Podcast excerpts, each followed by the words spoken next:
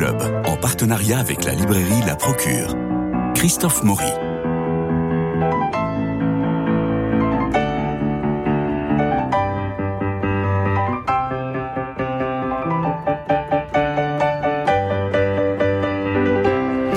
La douceur est le titre d'un livre à grand succès signé Medeco que le narrateur, un journaliste, écrit à quatre mains avec Barbara, une journaliste allemande. Ils se sont rencontrés en Australie pour une manifestation mondiale autour de la rose.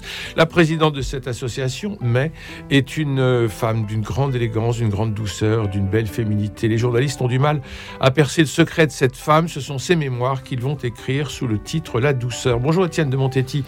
Bonjour vous, vous êtes directeur adjoint de la rédaction du Figaro et directeur du Figaro littéraire depuis 2006 et vos romans sont rares mais toujours remarqués. Prix des deux magots pour La route du salut en 2009, prix Jean Frostier pour L'amant noir en 2013, grand prix de l'Académie française en 2020 pour La grande épreuve. Vous publiez chez Stock La douceur et Cécilia Duter vous a lu, c'est à vous Cécilia. Je l'ai lu avec beaucoup de plaisir. Alors, lors d'une convention internationale consacrée à la rose qui se tient en Australie, le narrateur, journaliste pour un magazine d'art de vivre, venait couvrir l'événement et Barbara, jeune reporter allemande, sont tous deux fascinés par la figure de Medeco, présidente de la manifestation. Bien qu'âgée, cette Française, toujours impeccablement vêtue et affable avec la presse, recèle un charme singulier mais semble dissimuler des failles et des fêlures intimes. À la faveur d'indiscrétion, les deux journalistes découvrent qu'elle est ancienne résistante, déportée au camp de Ravensbrück, mais malgré leur tentative de la faire parler de ce passé, eh bien, ils se heurtent à un mur.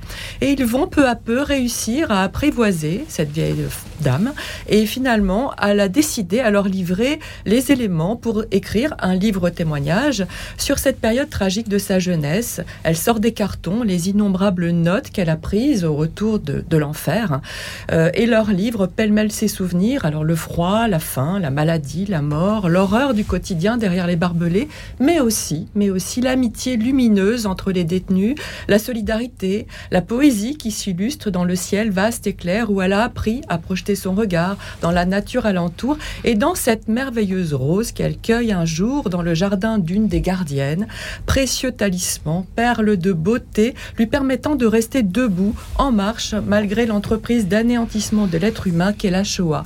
Miraculeusement libérée par la Croix-Rouge, Mère revient parmi les siens et épouse Paul, avec qui elle fondera une famille. Les cicatrices psychiques n'en sont pas moins là, et ce n'est qu'à travers sa passion pour les roses et surtout l'amour patient et infini de son mari qu'elle parviendra à se reconstruire. Le mal, dans sa radicalité la plus absolue qu'elle a connue à Ravensbrück, mais c'est qu'elle peut désormais le contrer en transmettant son histoire aux jeunes générations et en affirmant coûte que coûte la puissance de l'amour, d'où le titre La douceur, très beau titre, qu'elle choisit de donner à son témoignage, écrit d'une plume aérienne et cristalline, ce superbe roman, empreint de gravité et de profondeur, nous rappelle que la dignité de l'être humain repose sur sa capacité à combattre la haine par un surcroît d'amour, cet amour supérieur, transcendant, qui seul permet de garder foi dans le sens, la beauté de la vie et la lumière au cœur des ténèbres. Merci Cécilia Duterre. Étienne de Montetti, je ne vous cacherai pas qu'en lisant la quatrième de couverture et en voyant le mot Ravensbrück, je n'avais pas trop envie de le lire, votre livre, parce qu'il y a trop de livres sur le sujet, trop d'informations qui nous obligent, parce qu'enfin, nous sommes tous d'accord sur l'ignominie de cette tâche indélébile de l'histoire. Qu'est-ce qui a présidé à l'écriture de ce roman? Ce sont des obsèques d'une femme que j'ai bien connue, qui était belge, et qui euh, avait une vie riche et aventureuse. Euh, et deux choses en, sont sorties de ces obsèques, c'est l'hommage à la résistante et à la déportée, et puis cet engagement dans euh, euh, la, promotion de la rose. Et ces deux points, c'est-à-dire la plus grande horreur et la plus grande beauté, la plus grande douceur, m'a sauté euh, véritablement aux yeux. Et alors que je connaissais cette, femme depuis des années, ces deux thèmes m'ont paru absolument passionnants. Et j'étais un peu comme vous concernant la déportation, ouais. mais j'ai découvert la déportation féminine C'est-à-dire, après avoir beaucoup lu et entendu des témoins de la déportation des hommes à Buchenwald, à Auschwitz, etc., des grandes figures de Samprin, Lévy, je me suis intéressé à la spécificité, si j'ose dire, d'un camp euh, uniquement euh, occupé de femmes, c'est-à-dire Ravensbrück, où là, le, comment dirais-je, l'horreur euh, nazie se portait sur l'humanité au sens large de ces femmes, mais aussi sur leur féminité.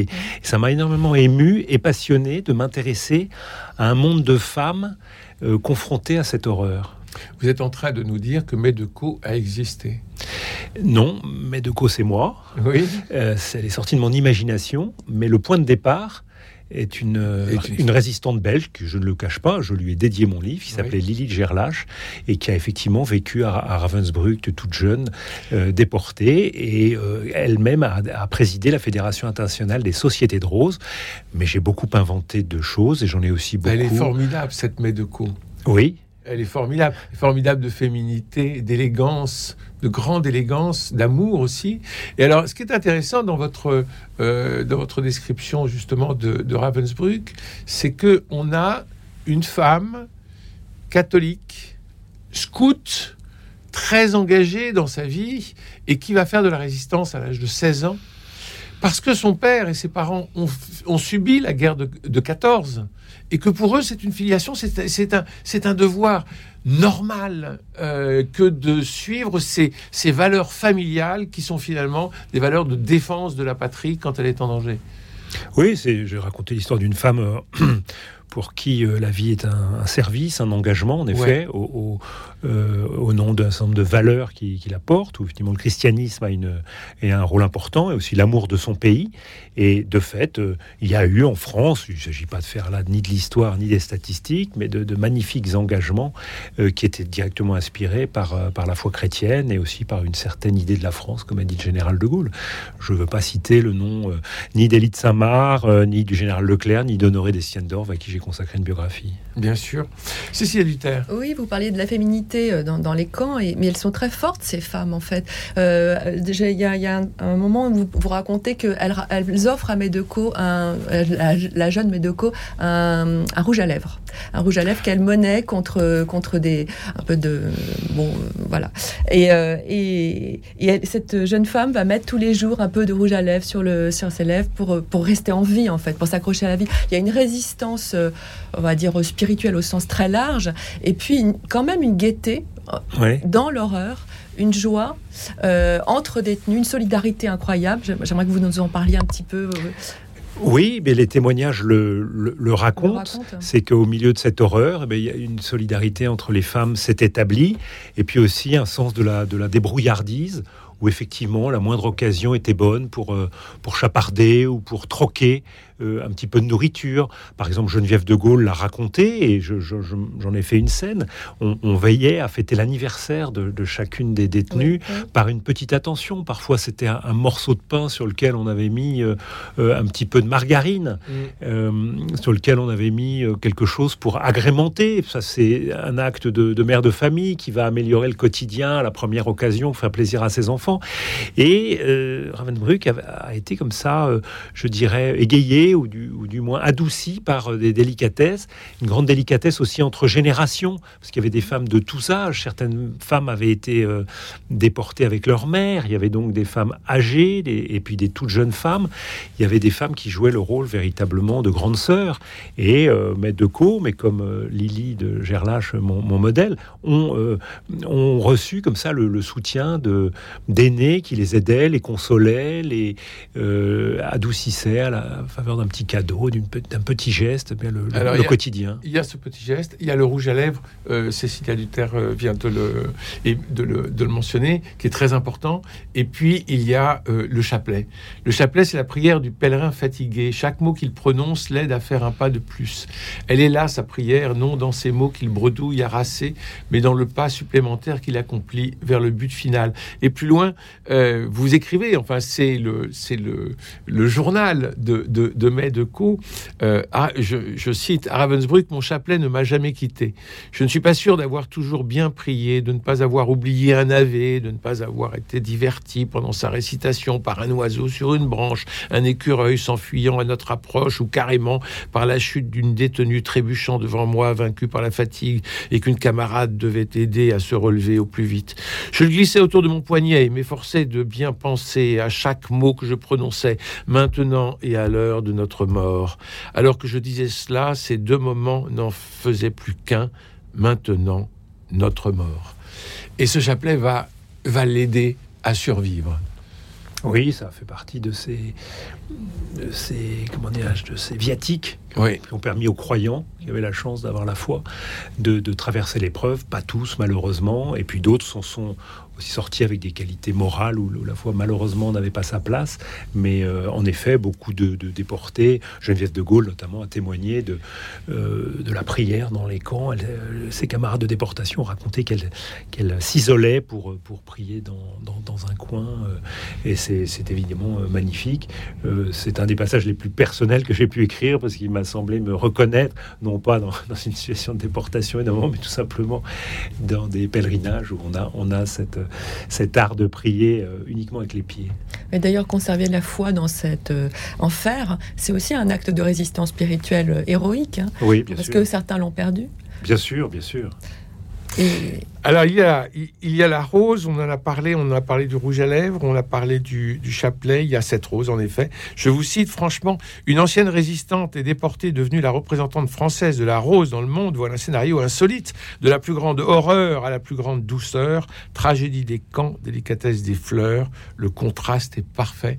On a l'impression que c'est un oxymore que vous, que vous développez dans votre livre La douceur, Étienne de Montetti. Oui, en effet, mais il est authentique et je dirais il fonctionne, c'est-à-dire que euh, j'ai découvert ce monde de la rose qui est, un, monde magnifique, une, internationale assez méconnue. C'est incroyable. Où des, où des, milliers de gens s'adonnent à, à, cette passion pour la rose et puis des botanistes de très très grand niveau euh, travaillent sur cette fleur pour l'améliorer, la rendre plus résistante aux maladies, la rendre... Et créer chaque année une nouvelle rose. Créer des nouvelles roses, des roses qui soient moins gourmandes en eau, puisque c'est un des enjeux écologiques contemporains. Euh, ce sont des enjeux aussi géopolitiques, parce qu'entre entre les pays, il y a une sympathique concurrence euh, autour des roses. Et j'ai trouvé que ce, monde de la rose était une magnifique métaphore et, euh, pour, euh, pour répondre, pour répondre à, l'horreur. Et d'ailleurs, la première rose qui a été, comment dirais-je, couronnée dans cette compétition internationale qui s'est créée, c'est une rose qu'on a appelée Peace, pourquoi? Parce que véritablement, cette, entreprise de, promotion de la rose voulait être une réponse à la guerre et voulait être une entreprise de réconciliation des pays entre eux grâce à la fleur, grâce à la douceur et la beauté des roses. Alors la construction du roman est subtile. Le narrateur parle d'abord de son enfance, des croisières avec son père, comme pour justifier son goût de la lecture, des voyages. Il nous emmène ensuite en Australie pour le Congrès mondial de la rose, où son regard se focalise sur Madame de Co, une élégance absolue. Euh, que l'on aperçoit d'ailleurs sur la plage. À un moment donné, elle se, elle se baigne de loin. Et puis alors là, le, le roman devient celui d'une femme. Puis le miroir du roman que nous tenons en main, euh, c'est pas franchement une mise en abîme, mais une volonté de l'auteur de multiplier des tiroirs narratifs. Comment ça se passe quand vous l'avez construit? Oui, je voulais pas que ce roman soit uniquement un. C'est pas linéaire, hein? Non. Je voulais pas que ce soit un face à face entre deux personnages ou trois personnages, mais mes intervieweurs et, puis, mais de cause, ça, aurait été un peu, euh, un, petit peu monotone. Et donc, il m'a fallu trouver des, subterfuges, des, des, moyens de, varier un petit peu de varier les échanges. Et donc j'ai fait entrer en ligne de compte la découverte de, papier parce que bah, le euh, de co euh, euh, écrivait à, des fins presque thérapeutiques des petites notes des, souvenirs des bribes pour se débarrasser des choses les plus douloureuses. J'ai donc essayé d'inventer une multiplicité de moyens pour les narrateurs et donc pour le lecteur d'entrer dans euh, la vie et le, secret de Medeko. Et ce beau personnage aussi de Barbara, personnage féminin, qui est allemande, reporter allemand, et qui justement trouve là aussi, euh, elle a très envie de faire parler cette femme parce que quelque part il y a aussi tout le passé de l'Allemagne, toute cette culpabilité qu'elle porte, même si bien sûr euh, elle n'est pas coupable, mais bon, elle porte cette culpabilité des Allemands actuels, et, euh, c'est très beau aussi, je, trouve, ce, duo de, journalistes qui va essayer de, de, la faire parler. Elle veut pas parler parce que quelque part c'est indicible, elle pense pouvoir le garder sous cloche en, en en le gardant pour elle. Et puis finalement, c'est la parole qui va être thérapeutique, qui va l'apaiser à travers les journalistes. Oui, Barbara euh, m'a permis de, varier les, la nature des, échanges entre les personnages, entre les jeunes et puis cette femme qui a un passé plus, plus riche, euh, entre un homme et une femme. Oui. c'est un peu le double féminin, non? Oui, c'est le double féminin, mais allemand. Oui. Et puis elle est jeune, elle est, elle est, elle est une jeune femme de sa génération, très empathique avec la misère du monde, mhm. misère qu'elle ne connaît pas, mais qu'elle prend un petit peu sur ses épaules, mhm. de manière un peu excessive. Trouve le garçon qui est un petit peu plus, un petit peu plus endurci, euh, et puis qui découvre une femme qui a véritablement euh, souffert. Mais il y a aussi le rapport entre les Français euh, et, les Allemands. Moi, j'ai eu la chance de, de, conduire un livre d'entretien entre Elie de Saint-Marc, un, ancien déporté, et un Allemand, et j'ai vu cette j'ai vu de, mes yeux cette, recherche par, par l'allemand qui s'appelait qui s'appelait Kagenek d'une forme d'absolution qui n'était pas individuelle évidemment mais qui était, qui était symbolique euh, de la part d'un homme qui avait été déporté. C'est, et c'est cette, euh, cette démarche-là aussi qui, qui, a surgi pendant le récit. Me, semblait-il, une, Allemande pouvait venir rechercher quelque chose, un geste d'apaisement de, la part d'une, d'une, femme euh, euh, déportée. Alors votre narrateur est un journaliste plutôt hédoniste, qui aime les voyages, plutôt vieux garçon, a fumé sa pipe dans le désordre de son studio parisien. Il est entouré de femmes finalement. Il y a Valérie, sa rédactrice en chef, il y a Barbara qui, le, qui va compter, donc cette, donc cette, euh, cette journaliste allemande. il y a May qu'il va apprivoiser. Dont il tombe amoureux quand même. On va pas tout raconter non, mais, mais, enfin on sent qu'il y a une attirance entre les deux. Et euh, et, tout commence en, Australie dans ce voyage de presse, c'est-à-dire au bout du monde. C'est-à-dire qu'il sort complètement de lui-même. Euh, bon, il y va en se disant.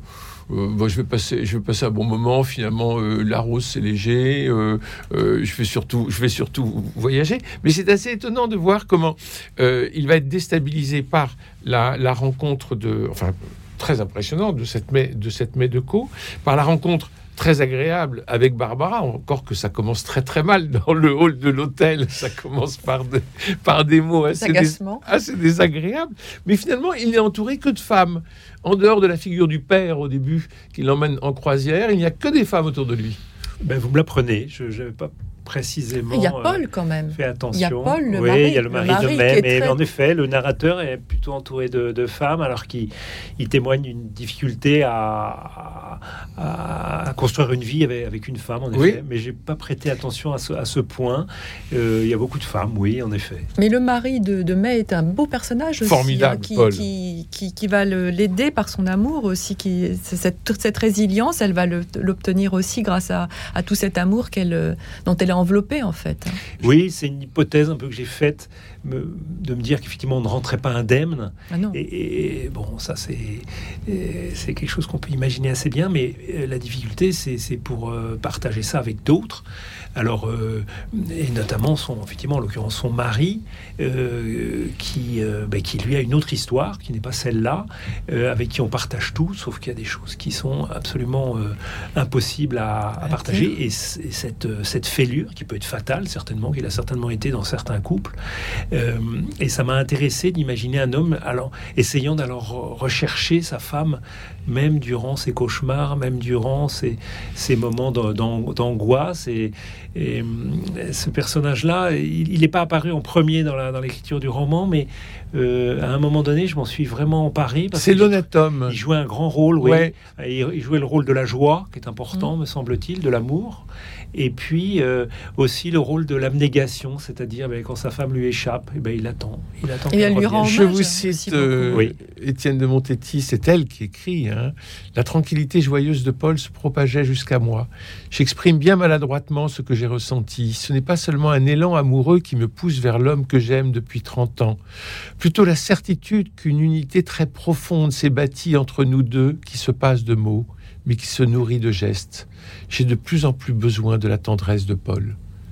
C'est très joli cette, euh, cet amour euh, qui est très euh, serein, Hein, euh, après ces 30 années de, de, compagnonnage, un amour très serein et en même temps, elle, elle cauchemarde, tout elle cauchemarde encore et lui se rend compte que c'est une part qu'il ne pourra jamais vraiment pénétrer, il ne pourra jamais euh, euh, prendre pour lui-même ce qu'elle a vécu, et il en accepte le mystère. C'est ça qui est très, je, trouve très très beau dans cette euh, relation entre, entre Paul et May.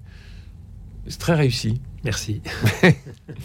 Alors, vous une façon de se rappeler aussi que bien des rescapés des camps ont gardé le silence pour des tas de raisons, mais qu'il existe aussi des héroïsmes euh, silencieux et discrets. C'est-à-dire que Mel va pas faire de, va pas faire de tapage à la sortie de Ravensbrück. En effet, euh, beaucoup de, déportés ont mis du temps à parler. Les, femmes, d'ailleurs, beaucoup plus que les hommes.